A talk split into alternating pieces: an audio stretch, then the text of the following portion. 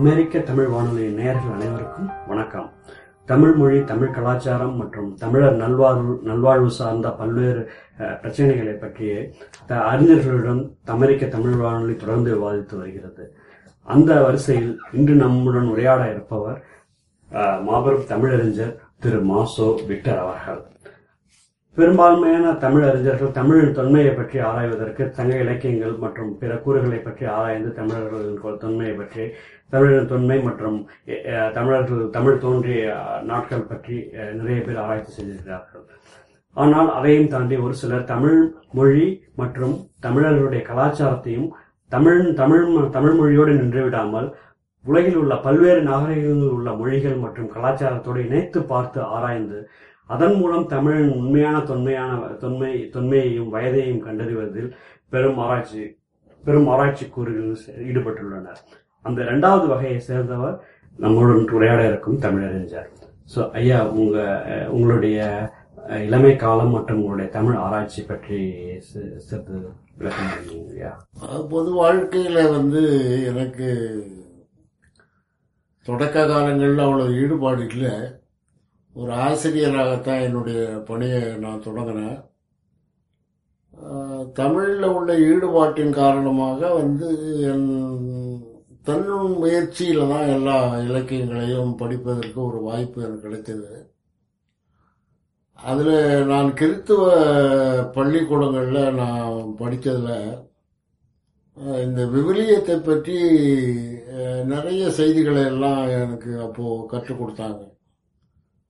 அதில் பல சொற்கள் எல்லாம் தமிழில் இருப்பது போன்ற ஒரு உணர்வு எனக்கு இருந்தது.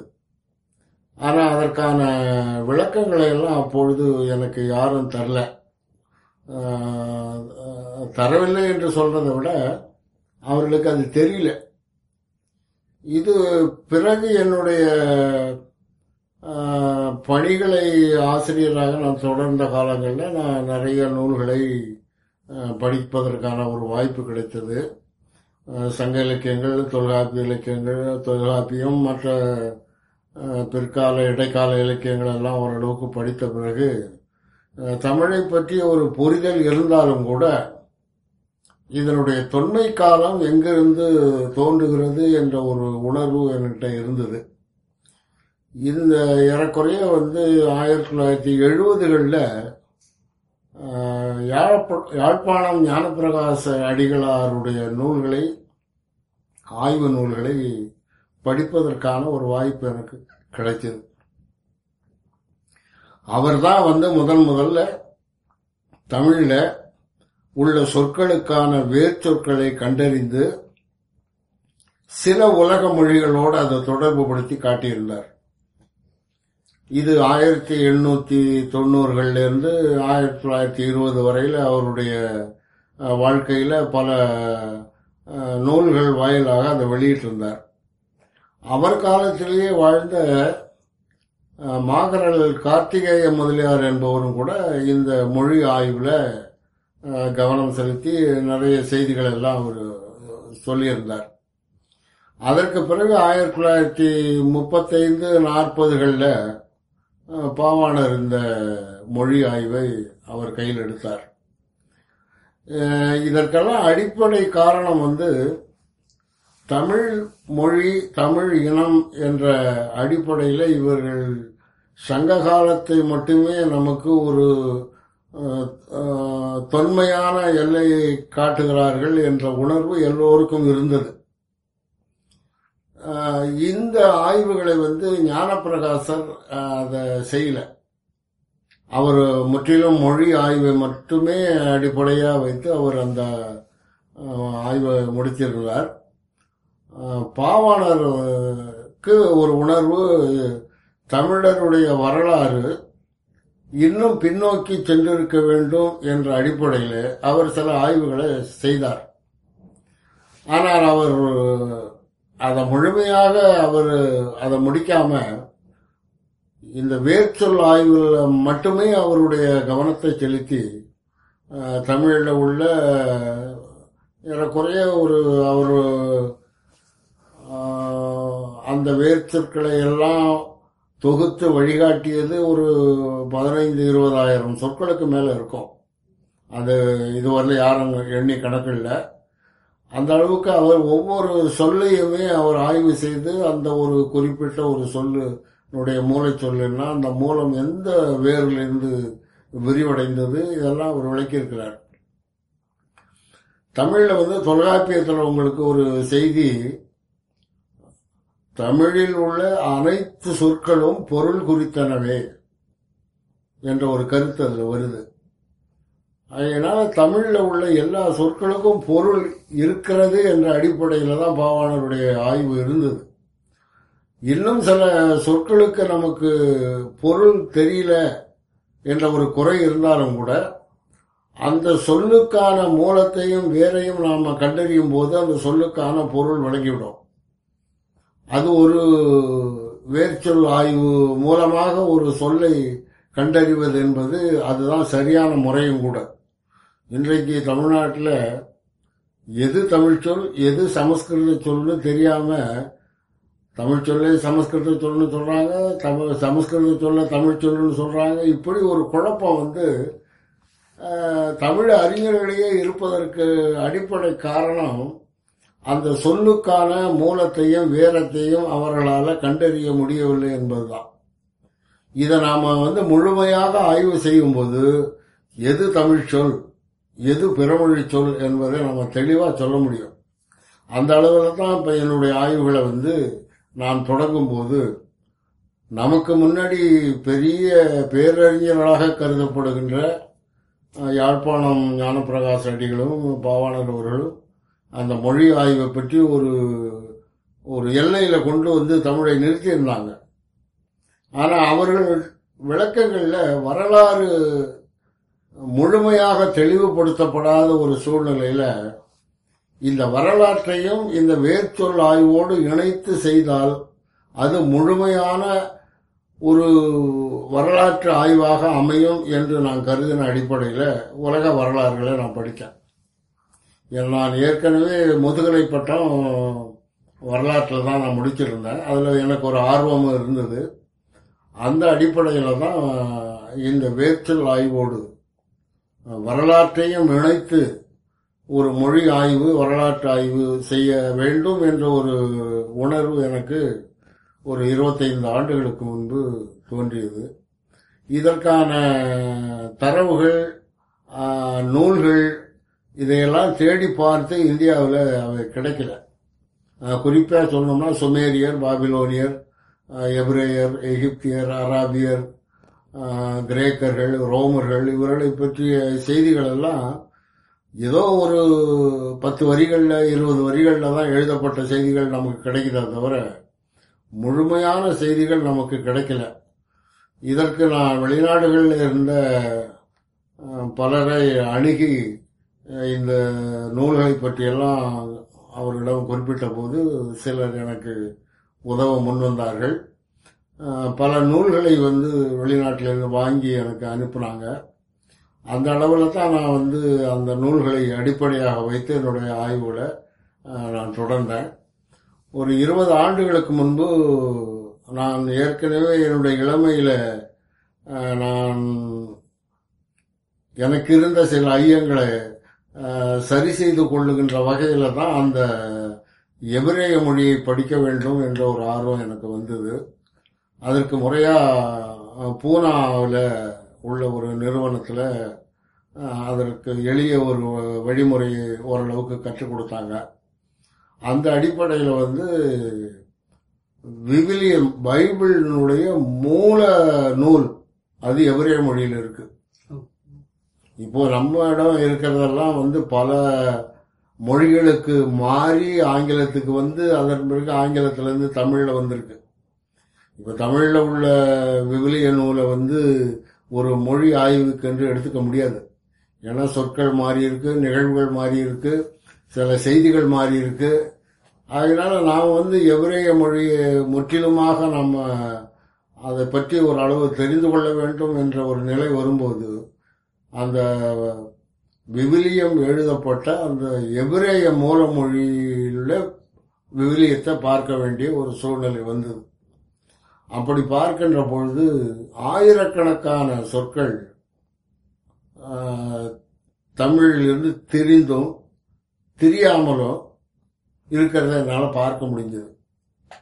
இது எனக்கு ஒரு வியப்பை அளித்த போதும் கூட இதில் எனக்கு இருந்த ஈடுபாடும் நான் கண்டறிந்ததை பார்த்த ஒரு மகிழ்வும் எனக்கு மேல மேல அந்த நூல்களை படித்து அந்த மொழியை பற்றி ஆய்வு செய்ய வேண்டும் என்ற ஒரு ஆர்வம் எனக்கு வந்தது. இதுவரையில் ஏறக்குறைய ஒரு மூவாயிரம் எபிரேய மொழி சொற்களுக்கு தமிழ் மூலம் தமிழ் வேர் சொல் காட்டி நான் விளக்கியிருக்கிறேன். ஏறக்குறைய ஒரு ஏழு எட்டு நூல்களில் அதை பற்றி எழுதியிருக்கிறேன். என்னுடைய முதல் நூலே வந்து எபிரேயத்தின் தாய்மொழி தமிழேங்கிற நூல் தான் இந்த பெயரை நான் வைத்தபோது பலர் எதிர்த்தார்கள். இப்படி நீங்கள் சொல்லக்கூடாது. எபிரேயமும் தமிழும் எபிரேயத்திற்கும் தமிழுக்கும் உள்ள தொடர்புகள் இப்படியான தலைப்பை வைக்க வேண்டும் என்று அவர்கள் சொன்னபோது கூட எனக்கு நூற்றுக்கு நூறு எபிரேய மொழி என்பது தமிழினுடைய ஒரு கிளை மொழி என்ற ஒரு அசைக்க முடியாத நம்பிக்கை வந்த பிறகுதான் எபிரேயத்தின் தாய்மொழி தமிழே என்று அந்த நூலுக்கு நான் பெயர் வைத்தேன் அதை ஆங்கிலத்தில் ஒரு முன்னூற்றி ஐம்பது பக்கங்களில் ஒரு நானூறு சொற்களை குறிப்பிட்டு எடுத்து விளக்கி நான் ஆங்கிலத்தில் ஒரு நூல் எழுதியிருக்கிறேன். இந்த எபிரேய மொழியை படித்த பிறகு அந்த விவிலியத்திலேயே வருகின்ற பல செய்திகள் சுமேரியரை குறிப்பிடுகின்றன. பாபிலோனியரை பற்றி வருது எகிப்தியர்களை பற்றி வருது அராபியர்களை பற்றி வருது கிரேக்கர்களை பற்றி வருது. இந்த செய்திகள் எல்லாம் அதிலிருந்து வெளிக்கொணருகின்ற வகையில் எந்தெந்த இடங்களெல்லாம் அந்த இனங்களை பற்றி அந்த விபிலியத்தில் எவரேய மொழி விபிலியத்தில் குறிப்பிட்டிருக்கோ அந்த இனங்களை தனிப்பட்ட முறையில் ஆய்வு செய்ய வேண்டும் என்ற ஒரு ஆர்வம் வருது. அந்த அடிப்படையில் தான் சுமேரியர்கள் பாபிலோனியர்கள் எபிரேயர்கள் எகிப்தியர்கள் அராபியர்கள் கிரேக்கர்கள் ரோமர்கள் இவ இவருடைய பின் வரலாற்றை எல்லாம் நான் ஆய்வு பண்ணேன். இப்போ இதுவரையில நான் எழுதியிருக்கிற நூல்களில் சுமேரிய தமிழர் என்ற ஒரு நூல் அது கிட்டத்தட்ட நானூற்றி ஐம்பது பக்கம் அது. அதை சென்ற ரெண்டாயிரத்தி பதினேழாம் ஆண்டு தமிழ்நாடு முதலமைச்சர் வெளியிட்டாரு. அந்த நூல் ஒன்று தான் வந்து அண்மையிலே வெளியான நூல். அதற்கு பிறகு பாவாணருடைய நூல் வந்து சென்ற ஆகஸ்ட் மாதம் வெளியிட்டோம். எதற்கு இதை சொல்றேன்னா சுமேரிய தமிழர் எகிப்திய தமிழர் எ- எபிரேய தமிழர் பாபிலோனிய தமிழர் இப்படிலாம் நூல்கள் நான் எழுதியிருக்கேன். ஒரு ஒரு இனத்தை பற்றியும் தனித்தனி நூல் நான் எழுதியிருக்கிறேன். அந்த நூலில் வந்து நிறைய செய்திகளை கொடுத்துருக்கிறேன் இருந்தாலும் கூட எனக்கு கிடைத்த தரவுகள் ரொம்ப மிக குறைவு. என்னுடைய நண்பர்கள் அனுப்புகிற நூல்கள் த- மிக குறைவு. இங்கே நான் சென்ற மாதம் நான் அமெரிக்காவுக்கு வந்தபோது என்னுடைய நண்பர் திரு மஞ்சுநாதன் அவர்கள் நான் கேட்ட அந்த நூல்களை எல்லாம் இங்கே அது எளிமையாக கிடைக்கிற அளவில் எனக்கு வாங்கி கொடுத்தார். அதை நான் படித்து பார்க்கின்ற பொழுது நிறைய செய்திகள் இன்னும் தமிழை பற்றி அந்த நூல்களில் இருக்கிறத நான் கண்டறிந்திருக்கேன். இது என்னுடைய இந்த அமெரிக்க பயணம் முடிந்து நான் தமிழ்நாட்டுக்கு திரும்பிய பிறகு இன்னும் மேலே மேற்கொண்டு பல செய்திகளை தமிழோடு தொடர்புடைய பிற மொழிக்கான மொழிகளுக்கான செய்திகளை அடுத்தடுத்த நூல்கள் வாயிலாக வெளியிடலாம் என்ற அளவில் நான் இருக்கிறேன். ஆகவே வந்து தமிழ் என்பது தேவநேய பாவாணர் என்ன சொன்னார்?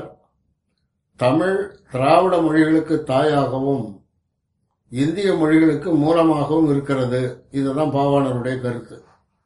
இப்போ என்னுடைய ஆய்வுகள் உலக வரலாற்றை எல்லாம் பார்க்கின்ற பொழுது உலக மொழிகளை எல்லாம் ஆய்வு செய்கின்ற பொழுது குறிப்பாக வரலாற்று காலத்திற்கு முற்பட்ட மொழிகளை எல்லாம் ஆய்வு செய்கின்ற பொழுது தமிழ் இந்திய மொழிகளுக்கு தாயாகவும் உலக மொழிகளுக்கு மூலமாகவும் இருக்கிறது என்ற உண்மைதான் எனக்கு வெளிப்பட்டது.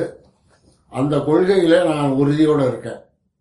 உலகில் எந்த மொழியை எடுத்துக்கொண்டாலும் அந்த மொழியிலே தமிழினுடைய தாக்கங்கள் உண்டு என்பதை நம்மால் மெய்ப்பிக்க முடியும். இன்று உலகத்திலே பேசப்படுகின்ற மொழிகள் பல ஆயிரம் மொழிகள் என்று ஒரு கணக்கீடுகள் வந்தாலும் கூட அந்த மொழிகள் எல்லாம் ஏறக்குறைய ஒன்றுக்கொன்று ஒன்றோடொன்று தொடர்புடையவை. குறிப்பாக சொல்ல வேண்டும் என்று சொன்னால் தமிழில் இருந்து வரலாற்று காலத்திற்கு முற்பட்ட சுமேரியம் சுமேரியம் என்பது தமிழ்தான். தமிழிலிருந்து தெரிந்த மொழி இல்லை. தமிழே அது. அந்த தமிழ் சுமேரிய தமிழில் இருந்தால் பாபிலோனியம் அக்காடியம் இது போன்ற மொழிகள் எல்லாம் கிடைத்தன. இந்த சுமேரியர் காலத்திற்கு பிறகு குறிப்பாக சிந்துவெளி அல்லது தமிழகத்திலிருந்து குடிபெயர்ந்த அந்த ஓர் இனம் தான் யூத இனம் அந்த எபிரேய மொழி பேசிய யூத இனம் ஏறக்குறைய கிமு மூவாயிரம் ஆண்டுகளிலே அவர்கள் தமிழகத்திலிருந்து குடிபெயர்ந்திருக்க வேண்டும். ஏனென்று சொன்னால் கிமு மூவாயிரம் ஆண்டுகளுக்கு முன்பு எபிரேயர்களை பற்றிய செய்தி அந்த மெசப்பட்டோமிய பகுதிகளில் எங்கேயும் இல்லை. ஆகவே அவர்களுடைய மொழியில சுமேரியர்களை விட இன்னும் அதிகமான ஒரு தமிழ் சொற்களை நம்மளால் பார்க்க முடிகிறது. இப்போ சுமேரியர் காலம் இன்றைக்கு ஆறு ஏழாயிரம் ஆண்டுகள் ஆயிட்டுது ஏழாயிரம் ஆண்டுகளில் அந்த காலத்தில் பேசப்பட்ட மொழிகள் வந்து இன்றைக்கு நமக்கு வழக்கில் இருக்குது என்று சொல்ல முடியாது. எடுத்துக்காட்டாக சொல்லணும்னா தொல்காப்பியத்தில் சொல்லப்பட்ட பல சொற்கள் சங்க இலக்கியங்கள்ல இல்லை. சங்க இலக்கியங்கள் பயன்படுத்திய பல சொற்கள் வந்து திருமந்திரத்தில் இல்லை. திருமந்திரம் பயன்படுத்தின சொற்கள் வந்து பக்தி இலக்கியங்கள்ல இல்லை. ஆகவே இதிலிருந்து என்ன தெரிகிறது என்று சொன்னால் காலந்தோறும் தமிழ் சொற்களில் பல சொற்கள் வழக்கிழந்து கொண்டே வந்திருக்கின்றன. அதற்கு பதிலாக புது புது சொற்களும் உருவாகியிருக்கு. ஏறக்குறைய ஆறாயிரம் ஆண்டுகளுக்கு முன்பு அறியப்பட்ட அந்த சுமேரிய தமிழில் எந்த சொற்கள் எல்லாம் வழக்கெழுந்து போயின என்பதை நம்மால் இப்போ அதை கணக்கிட முடியல. இருந்தாலும் கூட பெரும்பாலான சொற்களை நாம் அந்த சுமேரிய மொழியில் காண முடியுது. ஒரு எடுத்துக்காட்டாக சொல்லணும்னா தமிழ் என்ற ஒரு சொல் அங்கே இருக்குது சிவன் என்ற சொல் இருக்கு. சேய் என்ற சொல் இருக்கு. மீ என்ற ஒரு சொல் இருக்கு. இதெல்லாம் தமிழ் சொற்கள். இந்த சேய் என்ற சொல்லு எடுத்துக்காட்டா சொல்லணும்னா தமிழ்ல வந்து சேய் என்பதற்கு மகன்னு பொருள். இப்போ நம்ம மலைமிடுகிடாம் சங்க இலக்கியங்களில் பார்த்தீங்கன்னா நன்னன் சேய் நன்னன் என்ற ஒரு மன்னனுடைய பெயர் வரும். அதாவது நன்னனுடைய மகன் நன்னன். அதான் அவர்கள் வந்து நன்னன் சேய் நன்னன். தாய் சேயின்னு கூட நம்ம அந்த மாதிரி அந்த நன்னன் செய் நன்னன் என்ற ஒரு அந்த சேய்ங்கிற சொல்லு வந்து தமிழ் சொல்லு. இதுதான் சமஸ்கிருதத்துல சிசுன்னு வருது. சேய் என்ற சொல் சிசு என்று தெரியுது. ஆனா மேல இலக்கியங்கள்ல பாத்தீங்கன்னா சுமேரிய மொழியில சேய் என்றே இருக்கு. அதுல வந்து ஒரு மன்னன் அவனுடைய பேர் சூத்திரன். சூத்திரன் என்பது அழகான தமிழ் சொல்லு. இதை வந்து சமஸ்கிருத சொல்லுன்னு பல பேர் நினைச்சிட்டு இருக்காங்க. இதை வந்து வடமொழி பேசியவர்கள் தான் அறிமுகம் செய்தார்கள் என்ற ஒரு கருத்து இருக்கு. அது தவறு. சூத்திரன் என்பது அழகான தமிழ் சொல். அவனுடைய மகனை வந்து அந்த சுமேரி இலக்கியம் என்ன குறிப்பிடுதுன்னா செய் சூத்திரன் என்று குறிப்பிடுது. அந்த தந்தை தன் மகனுக்கு அறவுரை சொல்லி இப்படியெல்லாம் நீ வாழணும் இப்படி ஆட்சி செய்யணும் என்றவாறு சொல்லுகின்ற ஒரு அறவுரை இலக்கியம் இருக்கு பாருங்க. அது வந்து ஒரு மி- மிக நீண்ட இலக்கியம் சுமேரிய இலக்கியத்தில். உங்களுக்கு தமிழ் இலக்கியங்களை தவிர தமிழ் சார்ந்த இலக்கியங்களை தவிர உலகத்தில் நீங்கள் எந்த இலக்கியங்களை எடுத்து பழைய இலக்கியங்களை பார்த்தீர்கள் என்று சொன்னால் ஒன்று அது தொன்ம கதை புராண கதையாக இருக்கும். சமயங்களை பற்றி இருக்கும். கடவுளர்களை பற்றிய ஒரு கற்பனை கதையாக இருக்கும். இந்த மேலை இலக்கியங்கள் குறிப்பாக சொல்லணும்னா கிரேக்க ரோமானிய வரலாறு வரலாற்று கதைகள் எல்லாம் இப்படி ஒரு தொன்ம கதைகளாக தான் இருக்கு. இப்ப சங்க இலக்கியங்களை பற்றியும் தொல்காப்பியத்தை பற்றியும் இன்னும் மற்ற பின்கால இலக்கியங்களை நீங்க எடுத்துக்கொண்டால் மக்களை பற்றி சங்க இலக்கியம் பேசுது. அதுல கற்பனையோ கட்டுக்கதையோ நிகழாத ஒரு செய்தியோ எதுவும் இல்லை. கதை மாந்தர்களே சாதாரண மனிதர்கள். அங்க. அங்க சங்க இலக்கியங்கள்ல கதைக்கே இடம் இல்லை. அது வந்து ஒரு வரலாறு அது. மக்களுடைய வாழ்க்கை முறையை அப்படியே எடுத்து சொல்றாங்க. நீங்க உலகத்துல வந்து சங்க இலக்கியம் குறிப்பா தமிழ் இலக்கியங்கள் மாதிரி மக்களுடைய வாழ்க்கை முறையை பேசின இலக்கியம் உலகத்துல வேற எதுவுமே இல்லை. இதுதான் தமிழுக்கு ஒரு தனிச்சிறப்பு. இந்த சங்க இலக்கியங்கள் வந்து எந்த காலத்தில் எழுதப்பட்டன என்பதுல பெரிய குழப்பம். அந்த குழப்பம் வந்து எப்படி வந்ததுங்கிறது வந்து அது ஒரு பக்கம் இருந்தாலும் கூட இப்ப தமிழர்களுக்கு நமக்கென்று ஒரு வரலாறு இருக்கு நமக்கென்று ஒரு இனம் இருந்தது நமக்கென்று ஒரு பழமையான மொழி இருந்தது என்ற உணர்வே இப்போ ஒரு நூறு ஆண்டுகளுக்கு முன்பு தான் வந்திருக்கு. நீ- நீங்க ஆயிரத்தி தொள்ளாயிரம் ஆண்டுகள் எல்லாம் பார்த்தீங்கன்னா அப்போ இருந்த மீனாட்சி சுந்தரம் பிள்ளை பரிதிமார் கலைஞர் இந்த மாதிரி தமிழறிஞர்கள்லாம் சங்க இலக்கியங்களை பற்றி பேசுவாங்க அதனுடைய பெருமைகளை பற்றி பேசுவாங்க தொல்காப்பியத்தை பற்றி பேசுவாங்க இன்னும் நாட்டு நடைமுறையை பற்றி ஏதாவது கவிதைகள் எழுதுவாங்க. இப்படித்தான் அவர்களுடைய வாழ்க்கை இருந்தது தவிர இந்த இனம் மொழி இந்த ரெண்டை பற்றியும் வந்து பத்தொன்பதாம் நூற்றாண்டுக்கு முன்பு இருந்த எவருமே சிந்திக்கலை. அவர்களுக்கு பொதுவாக இருந்த ஒரு கருத்து தமிழ் அறிஞர்களுக்கு சமஸ்கிருதத்திலிருந்து தான் தமிழ் மொழி வந்திருக்குமோ? அடுத்த கேள்வி அதை பத்தி டிஸ்கஷன் இருக்குங்கய்யா அதாவது தமிழகத்துல வந்து த- அதாவது தமிழ் மொழிங்கிறது தொன்மையான மொழின்னு நம்ம சொல்றோம். ஆனா அந்த தமிழகத்தை சேர்ந்த தொல்பொருள் ஆய்வாளர் திரு நாகசாமி போன்றவர்கள் கூட என்ன சொல்றாங்கன்னா தமிழ் மொழிங்கிறது வடமொழியில் வடமொழியிலிருந்து தோன்றியது. பாணினியுடைய இலக்கியம் பாணினியோட இல இலக்கணம் தான் முதல்ல அதுல இருந்து தான் வந்து தொல்காப்பியம் மொழிபெயர்க்கப்பட்டதுன்ற மாதிரி சொல்லிட்டு வர்றாரு ஸோ தமிழ் தமிழ் அதாவது தமிழ் இந்திய பகுதியில யார் தொல் மரபினம்ங்கிறது யார் யார் இருந்தாங்க எந்த மொழி எப்படி வந்தது அதை பற்றிய உங்களுடைய ஆராய்ச்சி உங்களோட- உங்களுடைய ஆராய்ச்சி எப்படி அதனுடைய அதாவது ஒரு வரலாறு என்பது தொல்லியல் ஆய்வோட முடிந்து போறது இல்லை ஒரு வரலாற்றினுடைய பல அடிப்படை கூறுகள்ல சான்றுகள்ல தொல்லியல் சான்று ஒன்று அவ்வளவுதான். நீங்க தொல்லியல் சான்றே தான் நமக்கு அடிப்படை என்று எடுத்துக்கொள்வது. அதை வரலாற்று சரியான பார்வையில பார்க்காததற்கான ஒரு பொருள். இப்ப நாகசாமியை பற்றி சொன்னீங்க. அவரு தமிழ்நாடு தொல்லியல் துறையில இயக்குனராக இருந்தாரு. இங்க இருந்த பொழுது சங்க இலக்கியங்களை பற்றியும் பக்தி இலக்கியங்களை பற்றியும் தொல்காப்பியத்தை பற்றியும் ரொம்ப பெருமையா பேசியிருக்காரு. அவர் பேசிய கூட்டங்கள்ல நானும் கலந்திருக்கேன். அவர் எப்போ ஓய்வு பெற்று போனாரோ அதற்கு பிறகு அவர் சமஸ்கிருதத்திலிருந்து தான் தமிழ் வந்ததுங்கிறார். இதை வந்து அவர் பணியில் இருக்கும்போது சொல்லல. அப்படிங்களா? பணியில் இருக்கப்ப இந்த தமிழ் சமஸ்கிருத மொழியிலிருந்து தான் பிறந்தது என்று இவர் பணியில் இருந்தப்போ சொல்லியிருந்தாருன்னா இவர் தமிழகத்தில் ஒரு தெருவில் கூட நடமாடி இருக்க முடியாது. இவருக்கு இன்றைக்கு பாதுகாப்பான ஒரு அரசியல் சூழ்நிலை இருக்கு. அதை வச்சுக்கிட்டு அவர் சொல்றாரு சமஸ்கிருதத்தில் இருந்தான் தான் தமிழ் வந்தது என்று அவர் சொல்றார். இப்போ சரி வந்து சமஸ்கிருதத்திலிருந்து தான் தமிழ் வந்தது என்பதற்கான சான்றுகள் என்ன சொல்லுங்கள் சமஸ்கிருத மொழி எப்ப தோன்றுச்சு? இதை உருவாக்கியவர்கள் யார்?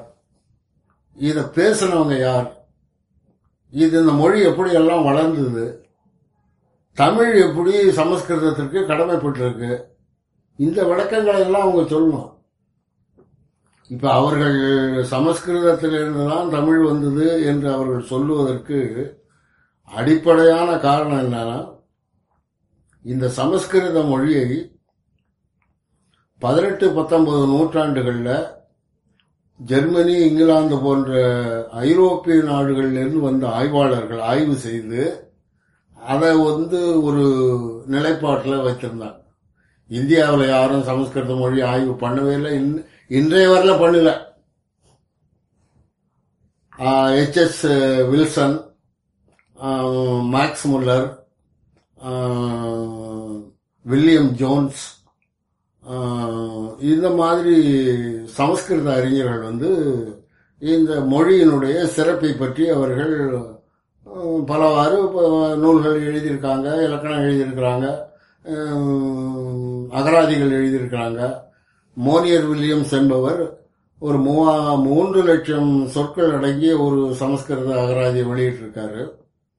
இப்படி வந்து அவர்கள் மேலை நாட்டவர்கள் இந்த சமஸ்கிருதத்தை ஆய்வு இது சொன்னதனுடைய அடிப்படையில் அவர்கள் சொன்னதை வைத்துக்கொண்டு இவர்கள் அந்த சமஸ்கிருதத்துக்கு முதன்மை கொடுத்து இப்ப பேசி வர்றாங்க.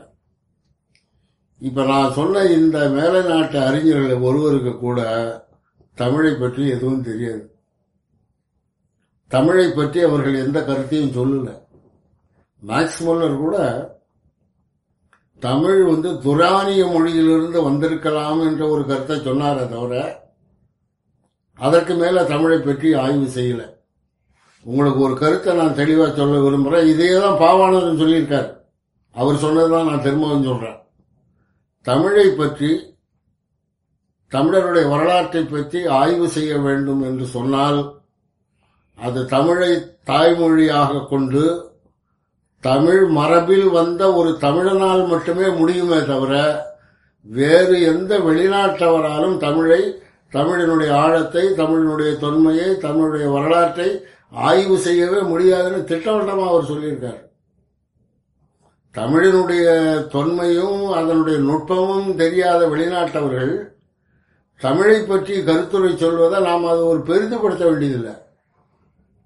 அவர்கள் சொன்னதை இவர்கள் மேற்கொண்டு இவர்களுக்கு சான்றுகள் கிடைக்காததுனால சமஸ்கிருதத்திலிருந்து தான் தமிழ் வந்தது என்ற கருத்தை அவங்க சொல்லிட்டு இருக்காங்க.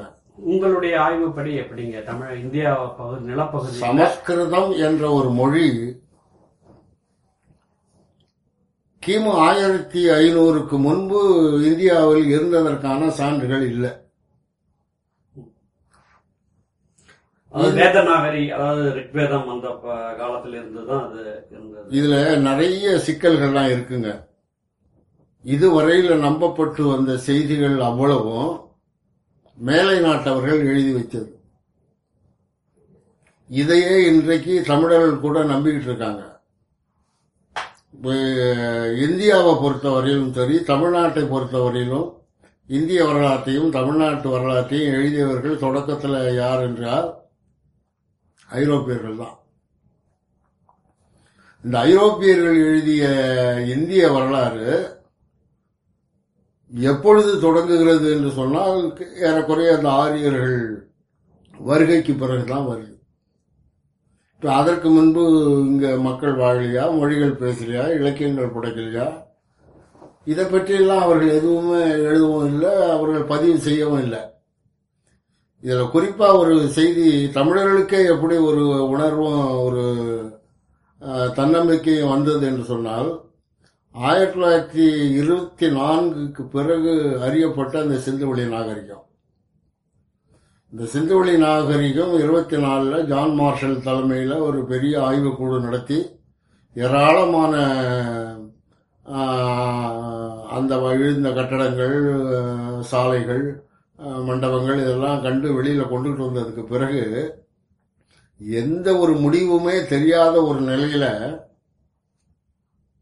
ஆரிய சார்புடைய பல ஆய்வு அறிஞர்கள் வரலாற்று ஆசிரியர்கள் சொல்லிக் கொள்பவர்கள் இது ஆரிய நாகரிகமே என்று உலகம் பூரா விளம்பரப்படுத்திட்டாங்க. அது ஆரிய நாகரிகமா இல்லை மற்றொரு நாகரிகமா என்பதை பற்றியெல்லாம் யாரும் அதுவரையில் தெரிவிக்கலை. தன்னிச்சையாக இப்படித்தான் அவங்க வந்து ஒவ்வொரு முறையும் இந்தியாவில் ஏதாவது ஒரு பழமையான ஒரு செய்தி வெளிப்படுகிறது என்று சொன்னால் அது ஆரிய நாகரிகம். இது அவருடைய வாடிக்கையான ஒரு வழக்கமாக இருக்கு. ஆயிரத்தி தொள்ளாயிரத்தி முப்பதுகளுக்கு பிறகுதான் பாம்பே மும்பை கல்லூரியில் பணியாற்றிய அருள் திரு ஈரா சடிகளார் என்பவர் ஒரு மிகப்பெரிய வரலாற்று ஆய்வாளர் பல மொழிகள் கற்றவர். அவர் முப்பத்தேழு ஆண்டுகள் வந்து அந்த மும்பை கல்லூரியில் பணியாற்றியவர். தமிழ் நல்லா தெரியும் அவருக்கு. தெலுங்கு கொங்கணி துளு இந்த மொழிகளெல்லாம் தெரியும். மராத்தி உள்பட எல்லா மொழிகளும் தெரியும் அவருக்கு. அவர் இரண்டு ஆண்டுகள் அந்த சிந்துவெளியை ஆய்வு செய்து இது தமிழர் நாகரிகமே என்று அறிவித்தார். முதன் முதல் அவர் தான் சொன்னார். இது உலகம் பூரா ஒரு பெரிய அதிர்வலைகளை உண்டாக்குச்சு. இன்னும் சிலர் அவரை வந்து பைத்தியக்காரன் மூளை இல்லாதவன் மடையன் இப்படியெல்லாம் அவர் ஃபாதர் ஹீராஸ் அவர்களை பற்றி எல்லாம் எழுதினாங்க. ஆனால் அதை பற்றி அவர் கவரப்படல ஆனால் அதற்கு மேலே இன்னும் ஒருபடி மேலே சென்று அவர் என்ன சொன்னார்? சுமேரிய நாகரிகம் என்பது சிந்துவெளி நாகரிகத்தினுடைய தொடர்ச்சியே. சுமேரிய நாகரிகமும் தமிழர் நாகரிகமே. என்று முதல்ல சொன்னவர் அவர்தான். அதாவது தமிழருடைய வரலாற்றை தமிழர்களே அறிந்து கொள்வதற்கு ஒரு திருப்பு முனையாக அமைந்தவர் அருள் திரு ஈராசடிகளார். இந்த அறிவிப்புக்கு பிறகுதான் தமிழர்களுக்கு ஒரு உணர்வு வந்து நாம் தான் தூங்கி விட்டோமா நம்முடைய நூல்களை சங்க இலக்கியங்களை அதற்கு முன்பு படைக்கப்பட்டவர்களை ஆய்வு செய்யாமல் விட்டுவிட்டோமா? என்ற உணர்வு வந்ததனுடைய அடிப்படையில் தான் சமஸ்கிருதம் தனிமொழி தமிழ் தனிமொழி இதற்கு அதற்கு எந்த தொடர்பு இல்லை. சமஸ்கிருதத்தினுடைய உதவி இல்லாமலேயே தமிழால் இயங்க முடியும் என்ற ஒரு நிலைப்பாட்டை முதல் முதல்ல எடுத்தவர் மரமலடிகள் தனித்தமிழ் இயக்கம். தனித்தமிழ் இயக்கத்தை அவர் உருவாக்கினார். இதற்கு முன்பு பேசிய பலரும் கூட நான் குறிப்பிட்ட பலரும் கூட குறிப்பாக சொல்ல வேண்டும் என்றால் கால்டுவெல். அவருடைய குறிப்பில் அவர் என்ன எழுதியிருக்கிறார்? சமஸ்கிருதத்தினுடைய உதவியின்றி தமிழால் தனித்து இயங்க முடியாதுன்னு எழுதியிருக்கார். இது ஒரு காலம். அது ஆயிரத்தி எண்ணூறுகள்ல. ஆயிரத்தி எண்ணூற்றி ஐம்பதுகள்ல. அவர்களுக்கு ஒரு நம்பிக்கை சமஸ்கிருதம் தான் இந்தியாவினுடைய முதல் மொழி. அதிலிருந்து தான் அனைத்து மொழிகளும் கிடைத்தன. ஒரு என்ற ஒரு நம்பிக்கையை அவங்க உணர்வை இந்தியா முழுவதும் விதைத்ததும் இல்லாமல் ஐரோப்பா முழுவதும் அதை விதைத்து விட்டாங்க. அந்த அடிப்படையில் தமிழர்களுக்கும் ஒரு மயக்கம் அப்படித்தான் இருக்குமோ என்ற ஒரு உணர்வு அவர்கள்ட்ட இருந்தது. அதற்கு பிறகுதான் இந்த சிந்துவெளி நாகரிகம் தமிழருடைய நாகரிகமே என்று அறியப்பட்டதற்கு பிறகு ஒரு உணர்வு வந்த நிலையில்தான் பாவாணர் மரமலடிகள் அப்பாதுரையார் ராபி சேது பிள்ளை இது போன்ற தமிழ் பேரறிஞர்கள் அவங்களெல்லாம் அவங்களெல்லாம் குறைச்சே மதிப்பிட முடியாது. அந்த இருபதாம் நூற்றாண்டினுடைய முதல் ஐம்பது ஆண்டுகளில் இருந்த தமிழறிஞர்கள் ஆற்றிய பணியில் ஒரு பத்து விழுக்காடு ஐந்து விழுக்காடு கூட அந்த ஐம்பதுக்கு பிறகு யாரும் பண்ணல. இதுதான் ஒரு பெரிய குறை. அவ்வளவு சிறப்பாக தமிழை ஒரு நிலைக்கு கொண்டு வந்து நிறுத்தி தமிழகத்தில் ஒரு உணர்வை தோற்றுவித்த பேரறிஞர்கள் மறைந்ததற்கு பிறகு அந்த தமிழ் உணர்வே மறைந்து போய்விட்டது. அவர்கள் முன்னெடுத்த அந்த வழிகளை அந்த முயற்சிகளை அதற்கு பிறகு வழிநடத்தி செல்லவோ முன்னெடுக்கவோ ஆட்கள் இல்லாமல் போயிட்டாங்க. இது நமக்கு ஒரு பெரிய குறை இது. இருந்தாலும் அங்கொன்று இங்கொன்றுமாக சில ஆய்வாளர்கள் அவ்வப்போது தோன்றி இந்த தமிழை பற்றிய செய்திகளை எல்லாம் அவங்க இப்பொழுதும் சொல்லி கொண்டு வருகிறார்கள் என்று அதில் ஒன்றும் மாற்று கருத்து இல்லை. இப்போ சமஸ்கிருதத்தை பொறுத்த வரையில் அது ஒரு கலப்பு மொழி அது. இன்னும் குறிப்பாக சொல்ல வேண்டும் என்றால் ஆரியர்கள் இந்தியாவுக்கு வந்தபோது அவர்கள் பேசிய மொழி சமஸ்கிருதம் இல்லை. எந்த மொழி அவர்கள் பேசிய மொழி அவருடைய தாயகம் வந்து பல ஊர்களை பற்றி இன்றைக்கு அறிஞர்கள் பாலகங்காதர திலகர்லேருந்து இந்த நாகசாமி வரையில சொல்லிட்டு இருக்காங்க. சைபீரியா மத்திய ஆசியா. மத்திய ஆசியா ஸ்டெப்பி புல்வெளி கிழக்கு ஐரோப்பா என்னென்னமோ அவர்களுடைய பட்டியலில் வருது. துருக்கி. ஆனா நான் அறிந்த என்னுடைய ஆய்வுகளை அந்த மெசபட்டோமிய பகுதிகளை ஆய்வு செய்த வகையில் இன்றைக்கு தென் துருக்கியினுடைய துருக்கி நாட்டினுடைய தென் பகுதியில் அன்றைக்கு அனத்தோலியா என்ற ஒரு நாடு இருந்தது. அந்த நாட்டில் வந்து ரெண்டாயிரம் ஆண்டுகள்லேருந்து ஆயிரத்தி ஐநூறு ஆண்டுகள் வரை ஏறக்குறைய ஒரு ஐநூறு ஆண்டுகள் அந்த நாட்டில் ஒரு பெரிய குழப்பம். ஒரு அரசியலில் வந்து எதுவுமே ஒரு நிலைத்தன்மை இல்லை. பல்வேறு படையெடுப்புகள். இந்த அச்சு உறுத்தலுக்கு அஞ்சு தான் மக்கள் அங்கிருந்து பல திசைகளிலும் வெளியேறாங்க. அப்படி வெளியேறின ஒரு சின்ன குழு தான் இந்தியாவுக்கு வந்த ஆரியர்கள். அவர்களுடைய மொழி ஹிட்டைட் என்று சொல்லக்கூடிய ஒரு மொழியாக இருந்திருக்க வேண்டும் என்பது என்னுடைய தொண்ணூறு விழுக்காடு நம்பிக்கை. ஹிட்டைட். ஏனென்று சொன்னால் அந்த ரெண்டாயிரம் ஆண்டுகளிலே அந்த பகுதியில் வாழ்ந்த மக்களுடைய அந்த நகரங்களை பற்றியெல்லாம் போகஸ்கோய் என்று ஒரு நகரம். அது அந்த தென் துருக்கியில் இருக்கு பொழுது. அதை கடந்த நூற்றாண்டில் ஆய்வு செய்யும்போது ஏறக்குறைய ஒரு பத்தாயிரம் சான்றுகளை அதிலிருந்து எடுத்தாங்க. மிகப்பெரிய அ- அகழ்வாய்வு இது. அந்த அகழ்வாய்வில் கிடைத்த அந்த களிமண் தட்டுகள் அந்த சொற்களை இதெல்லாம் ஆய்வு செய்தவர்கள் தமிழுக்கும் சமஸ்கிருதத்துக்கும் அந்த ஹிட்டைட் மொழிக்கும் தொடர்பு இருக்கிறது என்று எழுதினாங்க. அதில் குறிப்பாக சொல்ல வேண்டும் சொன்னால் எஸ் ஆர் ராவ் என்ற ஒரு வரலாற்று ஆய்வாளர் அவர் சிந்துவெளியை பற்றியெல்லாம் எழுதியிருக்கார். நிறைய நூல்கள் எழுதியிருக்கார். அவர் என்ன பண்றார்? சிந்துவெளி மொழியும் அந்த ஹிட்டைட் மொழியும் ஒன்று. இந்த அடிப்படையில் அவர் சொன்னதுக்கு மற்றொரு உள் நோக்கம் என்னவென்று சொன்னால் சிந்துவெளி நாகரிகம் ஆரிய நாகரிகமே. இது அவருடைய நிலைப்பாடு. ஆக அவர்கள் வந்து கிமு ஆயிரத்தி ஐநூறுகள்ல கிழக்கு நோக்கி வர்றாங்க. பாரசீகத்தில் அவர்களை ஏற்க மறுக்கிறாங்க.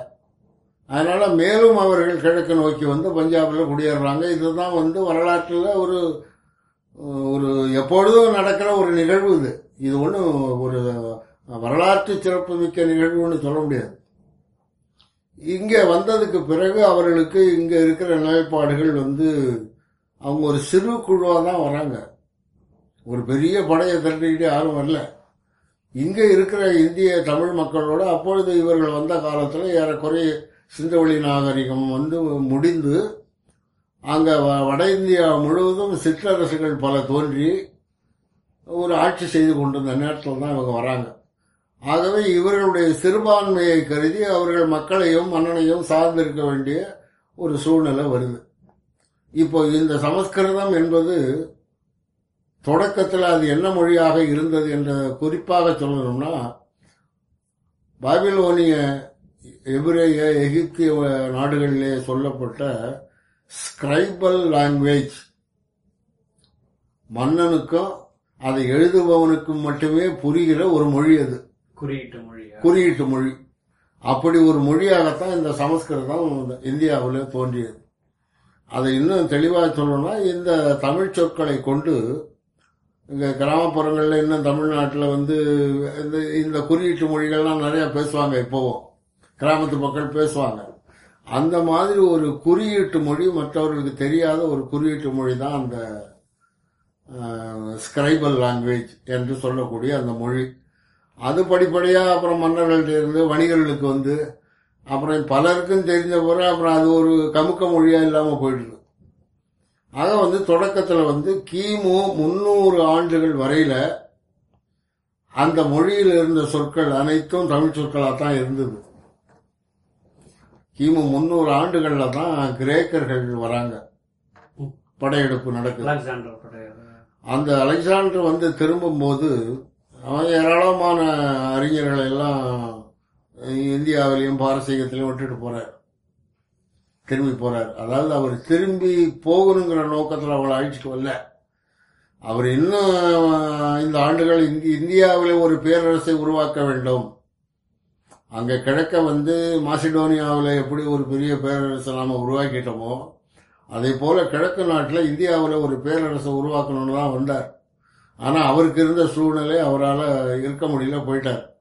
இப்போ இந்த அறிஞர்கள் அங்கே வந்தவர்கள் இந்த மக்களை பார்க்கும்போது ஏறக்குறைய அந்த அவர்களுடைய உடல் நிறத்தை ஒத்த மக்கள் இங்கு இருப்பதை பார்க்குறாங்க. அவர்களுக்கு ஒரு உணர்வு.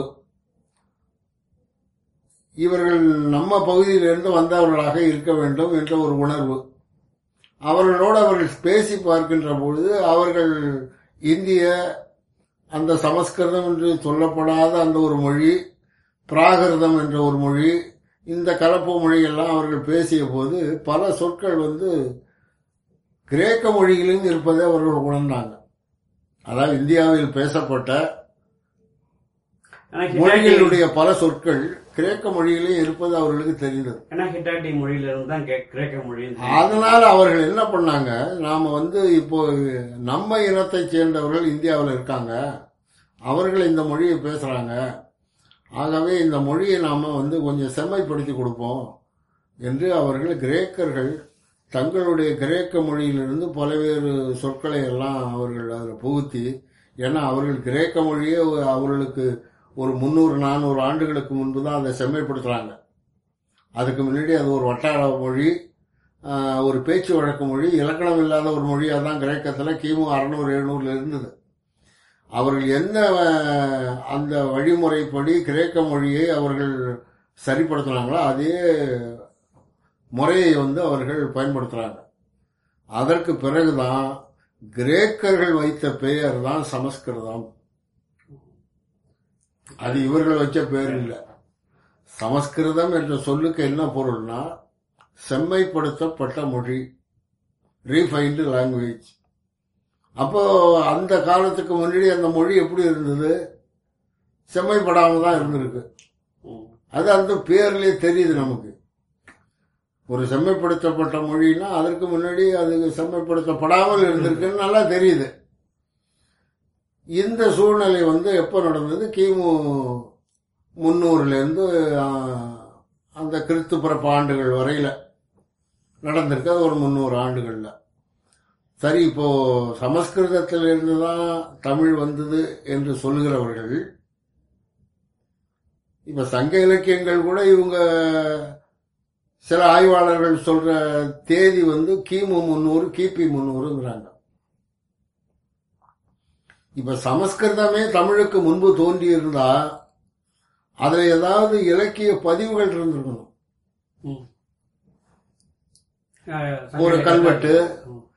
ஏதாவது ஒரு உம், ஓலைச்சுவடி ஒரு செப்பு பட்டயம் இப்படி ஏதாவது இருந்திருக்கணும்.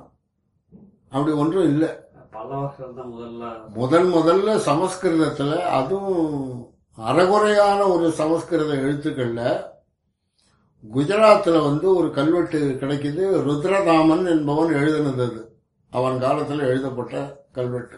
கிமு கிபி இருநூத்தி இருபத்தி ஒன்னு இருநூத்தி முப்பத்தி ஒன்னு கிபி இருநூத்தி இருபத்தி ஒன்னு இருநூத்தி முப்பத்தி ஒன்னு அந்த கால அளவுல அந்த ருத்ரதாமனுடைய கல்வெட்டு சமஸ்கிருதத்துல முதல் முதல் அதுதான் கிடைக்குது.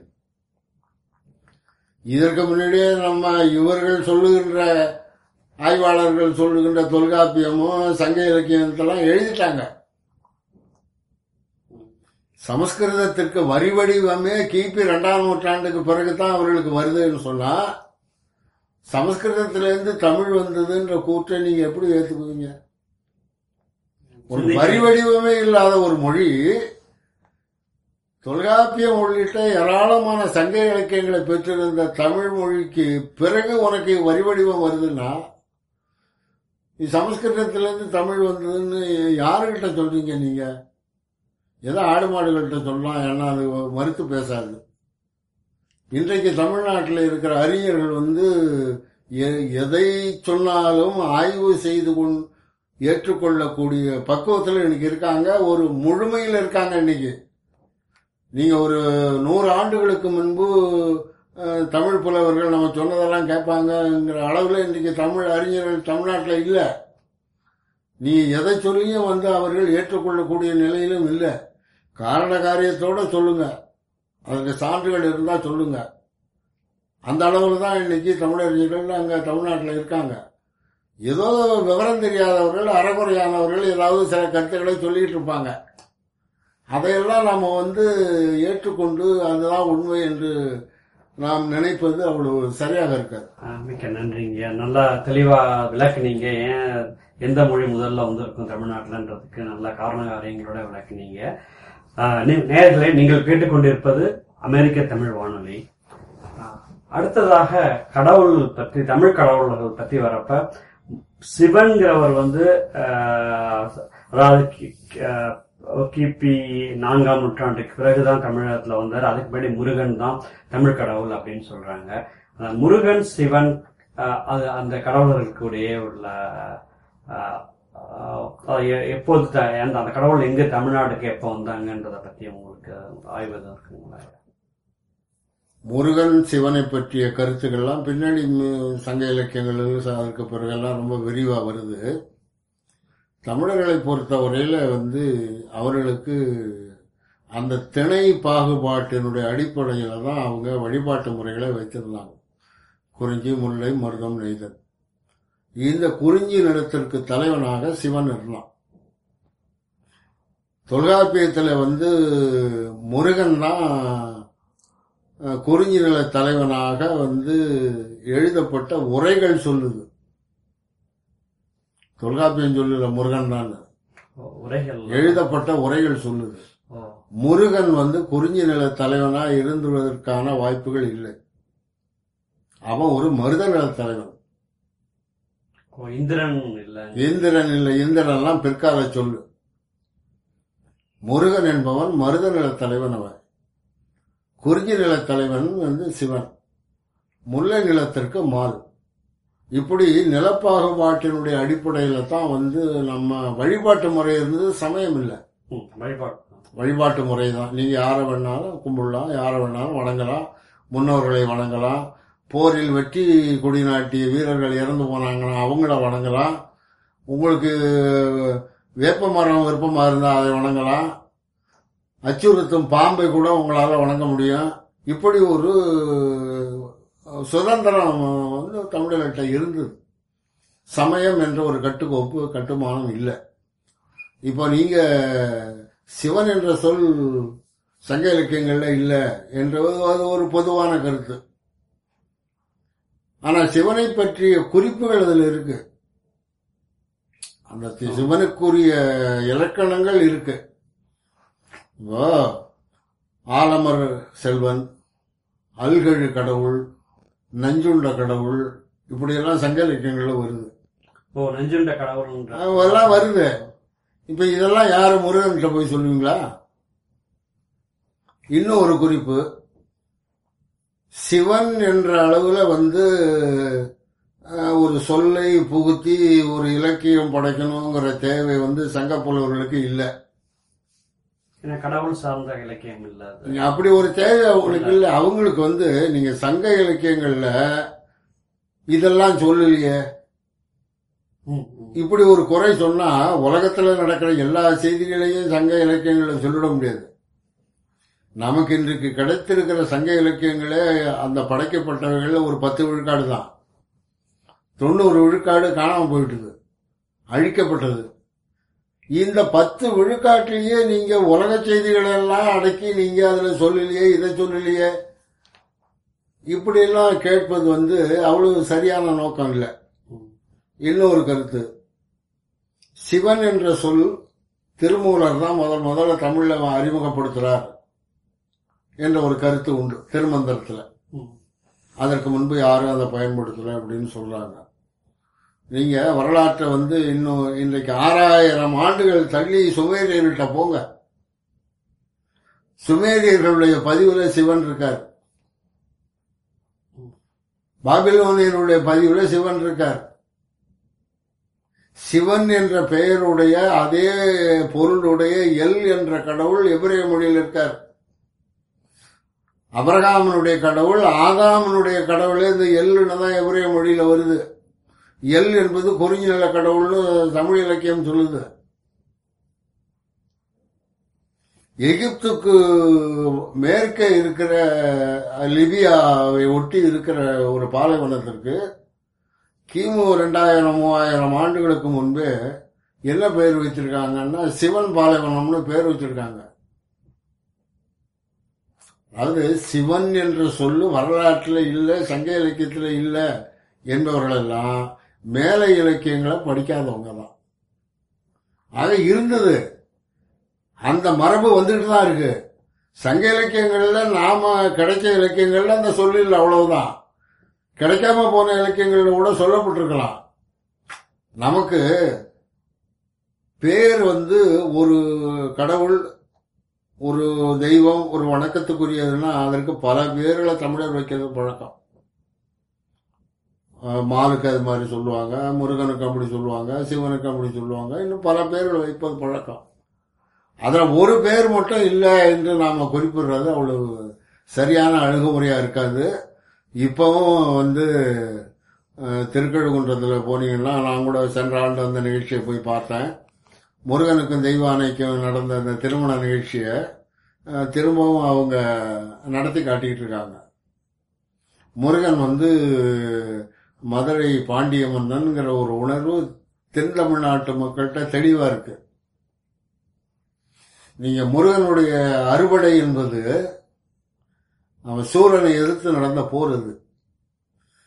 அந்த போர் வந்து முருகனுக்கும் சூரனுக்கும் நடந்த போர் என்று சொல்வதை விட மருத நிலத்திற்கும் குறிஞ்சி நிலத்திற்கும் நடந்த போர் அது. இந்த ஆறு இடங்கள்ல வந்து முருகன் தன்னுடைய படை வீரர்களை நிறுத்தி வச்சிருந்திருக்கான்.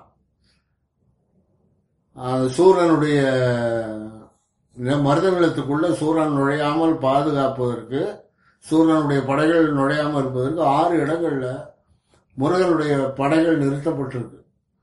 அந்த ஆறு இடங்கள் தான் இன்னைக்கு அறுவடை வீடுன்னு பேர். ஆங்கிலத்தில் சொன்னோம்னா கண்டோன்மெண்ட்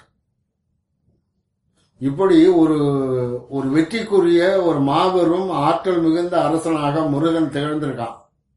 இதை இன்னும் தென் தமிழ்நாட்டு மக்கள் நம்புறாங்க. தமிழர்களை பொறுத்தவரையில தங்களுடைய எதிர்பார்ப்புகளையும் மீறி தங்களுடைய உணர்வுகளுக்கு மிகுதியான ஒரு மகிழ்வையும் செறிவையும் கொடுத்த மனிதர்களையே தெய்வமாக்குறது நம்முடைய மரபு. அந்த வகையில் இப்போ சிவன் முருகன் எல்லாம் மால்கள் எல்லாம் நமக்கு வணக்கத்துக்குரியவர்கள். இன்னும் தெளிவாக சொல்லணும்னா இன்றைக்கு இஸ்லாம் இருக்கு கிறிஸ்தவம் இருக்கு யூதம் இருக்கு இன்றைக்கு வழக்கில் இருக்கிற வழிபாட்டில் இருக்கிற சமயங்கள் உலக சமயங்கள் இது. இந்த சமயங்கள்லயே சிவனுடைய தாக்கம் இருக்கு. கிறிஸ்தவத்தில் இருக்கு இஸ்லாத்தில் இருக்கு யூத சமயத்தில் இருக்கு. இதை வந்து நான் என்னுடைய சேயோன் என்ற நூலில் நான் அதை வந்து விளை விரிவாக விளக்கி எழுதியிருக்கேன். அதாவது இன்னும் தெளிவாக சொல்லணும்னா உலக சமயங்களுக்கு மூலமான முதற் கடவுளாக இருப்பவன் சிவன் தான் இந்த வரலாற்றை தெளிவாக புரிந்து கொண்டவர்கள் அறியலாம். அந்த புரிந்து புரிஞ்சுக்காம அறகுறையா பேசுகிறவர்களுக்கு எல்லாம் நம்ம பதில் சொல்லிட்டு இருக்க முடியாது. ஆக உலகின் முழு முதற் கடவுள் சிவன் தான் இப்ப சிவனுக்கும் முருகனுக்கும் என்ன உறவு? சிவனுக்கும் விநாயகருக்கும் என்ன உறவு? இதெல்லாம் பிற்காலம் வந்தது. இப்ப நாம பேசுற ரெண்டாயிரம் ஆண்டுகளுக்கு முற்பட்ட அந்த தொல்தமிழருடைய வரலாற்றை இப்ப நம்ம பேசிக்கிட்டு இருக்கோம். இப்ப என்னுடைய அடுத்த முயற்சியா நான் இறங்க இருப்பது தொல்தமிழரின் வரலாற்றை தொகுக்கலாங்கிற ஒரு உணர்வு இருக்கும். அதாவது கிமு இருபதாயிரம் ஆண்டு முதல் கிமு ரெண்டாயிரம் ஆண்டு வரை தொன்மை காலம் முதல் தொல்காப்பியர் காலம் வரை. இப்ப இந்த சங்க இலக்கியங்களை பற்றிலாம் நீங்க கேட்டீங்க அந்த கால அளவுலாம் அதுல எனக்கு கருத்து மாறுபாடு உண்டு. இவங்க இப்ப தற்காலத்தில் சொல்ற அளவுல கிமு முன்னூறு கிபி முன்னூறு இந்த கருத்தை நான் ஏற்றுக்கிறது இல்லை கடைச்சங்க காலம் கிமு ஆயிரத்தி ஐநூறுல தொடங்கி கிமு ஐநூறுல முடிந்திருக்க வேண்டும் என்பது என்னுடைய கருத்து. அதற்கான சான்றுகளை எல்லாம் என்னுடைய நூலில் நான் கொடுத்திருக்கிறேன். தொல்காப்பியம் ரெண்டாயிரம் ஆண்டுகளுக்கு முன்பு எழுதப்பட்ட நூல் இது. கிமு ரெண்டாயிரம். கிமு ரெண்டாயிரம். இவன் பாணினி எழுதினது சமஸ்கிருதத்தில் எழுதல. இது முதல்ல அடிப்படையில் எல்லாரும் புரிஞ்சுக்கணும். பாணினி எழுதின இலக்கண நூல் பிராகிருதத்தில் எழுதப்பட்டது. அதற்கு பிறகு சமஸ்கிருதத்தில் மொழிபெயர்க்கப்பட்டது. நீங்க பாணினி காலத்துல சமஸ்கிருதத்துக்கு வரி வடிவமே கிடையாது. அந்த ஒரு மொழியும் வந்து ஒரு உருப்படியான மொழியாக அது உருவாக்கப்படல. இதெல்லாம் வந்து இந்த நாகசாமி போன்றவர்கள் ஒரு பணத்துக்கு பதவிக்கு விளம்பரத்திற்கு அடிமைப்பட்டவர்கள் சமஸ்கிருதத்திலிருந்து தான் தமிழ் வந்தது என்ற ஒரு கருத்தை அவர்கள் இப்பவும் சொல்லிக்கிட்டு தான் இருக்காங்க. யார்கிட்ட சொல்றாங்கன்னா ஒன்றும் தெரியாதவங்க கிட்ட சொல்லிக்கிட்டு இருக்காங்க. நான் தெளிவாகவே என்னுடைய நூல்கள் எழுதியிருக்கேன். நான் மேடைகளில் பேசும்போது சொல்றேன். சமஸ்கிருதம் தமிழுக்கு மூத்த மொழி. சமஸ்கிருதத்தில் தான் தமிழ் பிறந்தது என்று வாதிட வருபவர்கள் நேரடியாக வாங்க. தொலைக்காட்சியில் பேசுவோம். ஒரு மேடையில் பேசுவோம். உங்களுடைய கருத்தை எடுத்து வைங்க. நாங்க எங்களுடைய கருத்தை எடுத்து வைக்கிறோம். நான் பல முறை அறைகூவல் விடுத்திருக்கேன். இதுவரையில யாரும் எனக்கு விடை சொல்லல. ஆகவே இந்த மாதிரி செய்திகளை எல்லாம் தவறான செய்திகளை பரப்புபவர்களுக்கு இங்க தமிழ்நாட்டில் இருக்கிற இந்த மாதிரி அறிஞர்கள் முன் வந்து அவ்வப்போது அவர்களுக்கு விளக்கம் தமிழர்களுக்கு கொடுத்து கொண்டே இருக்கணும். ஒரு ஒரு ஆண்டு ரெண்டு ஆண்டு இதுல தொய்வு இருந்ததுன்னா அவர்கள் தொடர்ந்து அதை ஒரு பணியா செஞ்சுக்கிட்டு இருக்காங்க. இன்றைக்கு சமஸ்கிருதத்தை வந்து உலகம் முழுவதும் கொண்டு செல்வதற்கான பணிகள் நடக்குது.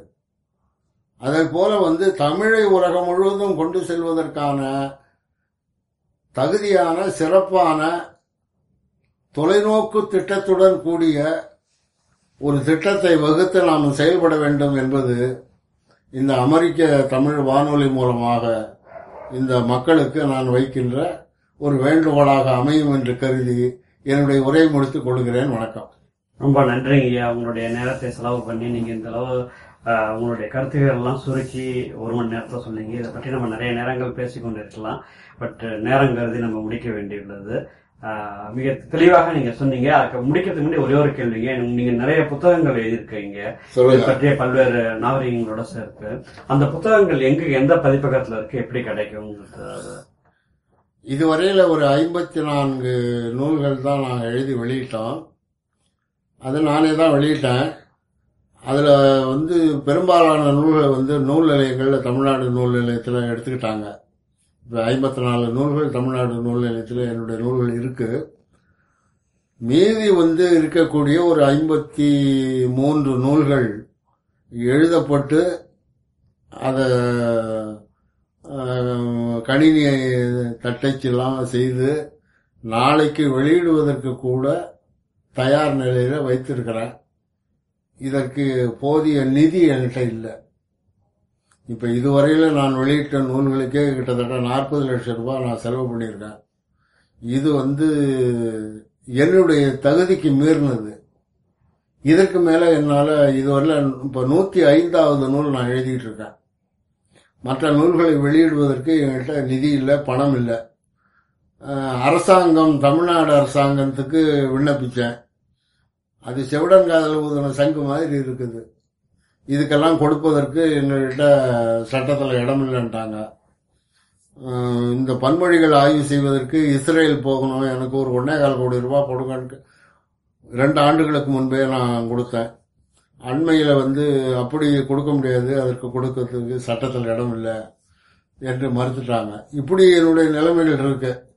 அதாவது இதை வந்து ஒரு ஆர்வமாக செய்ய முன் வருபவர்களுக்கு ஒரு உதவி செய்வதற்கு கூட எந்த ஒரு அரசு அமைப்பும் தமிழ்நாட்டிலும் இல்லை இந்தியாவிலையும் இல்லை.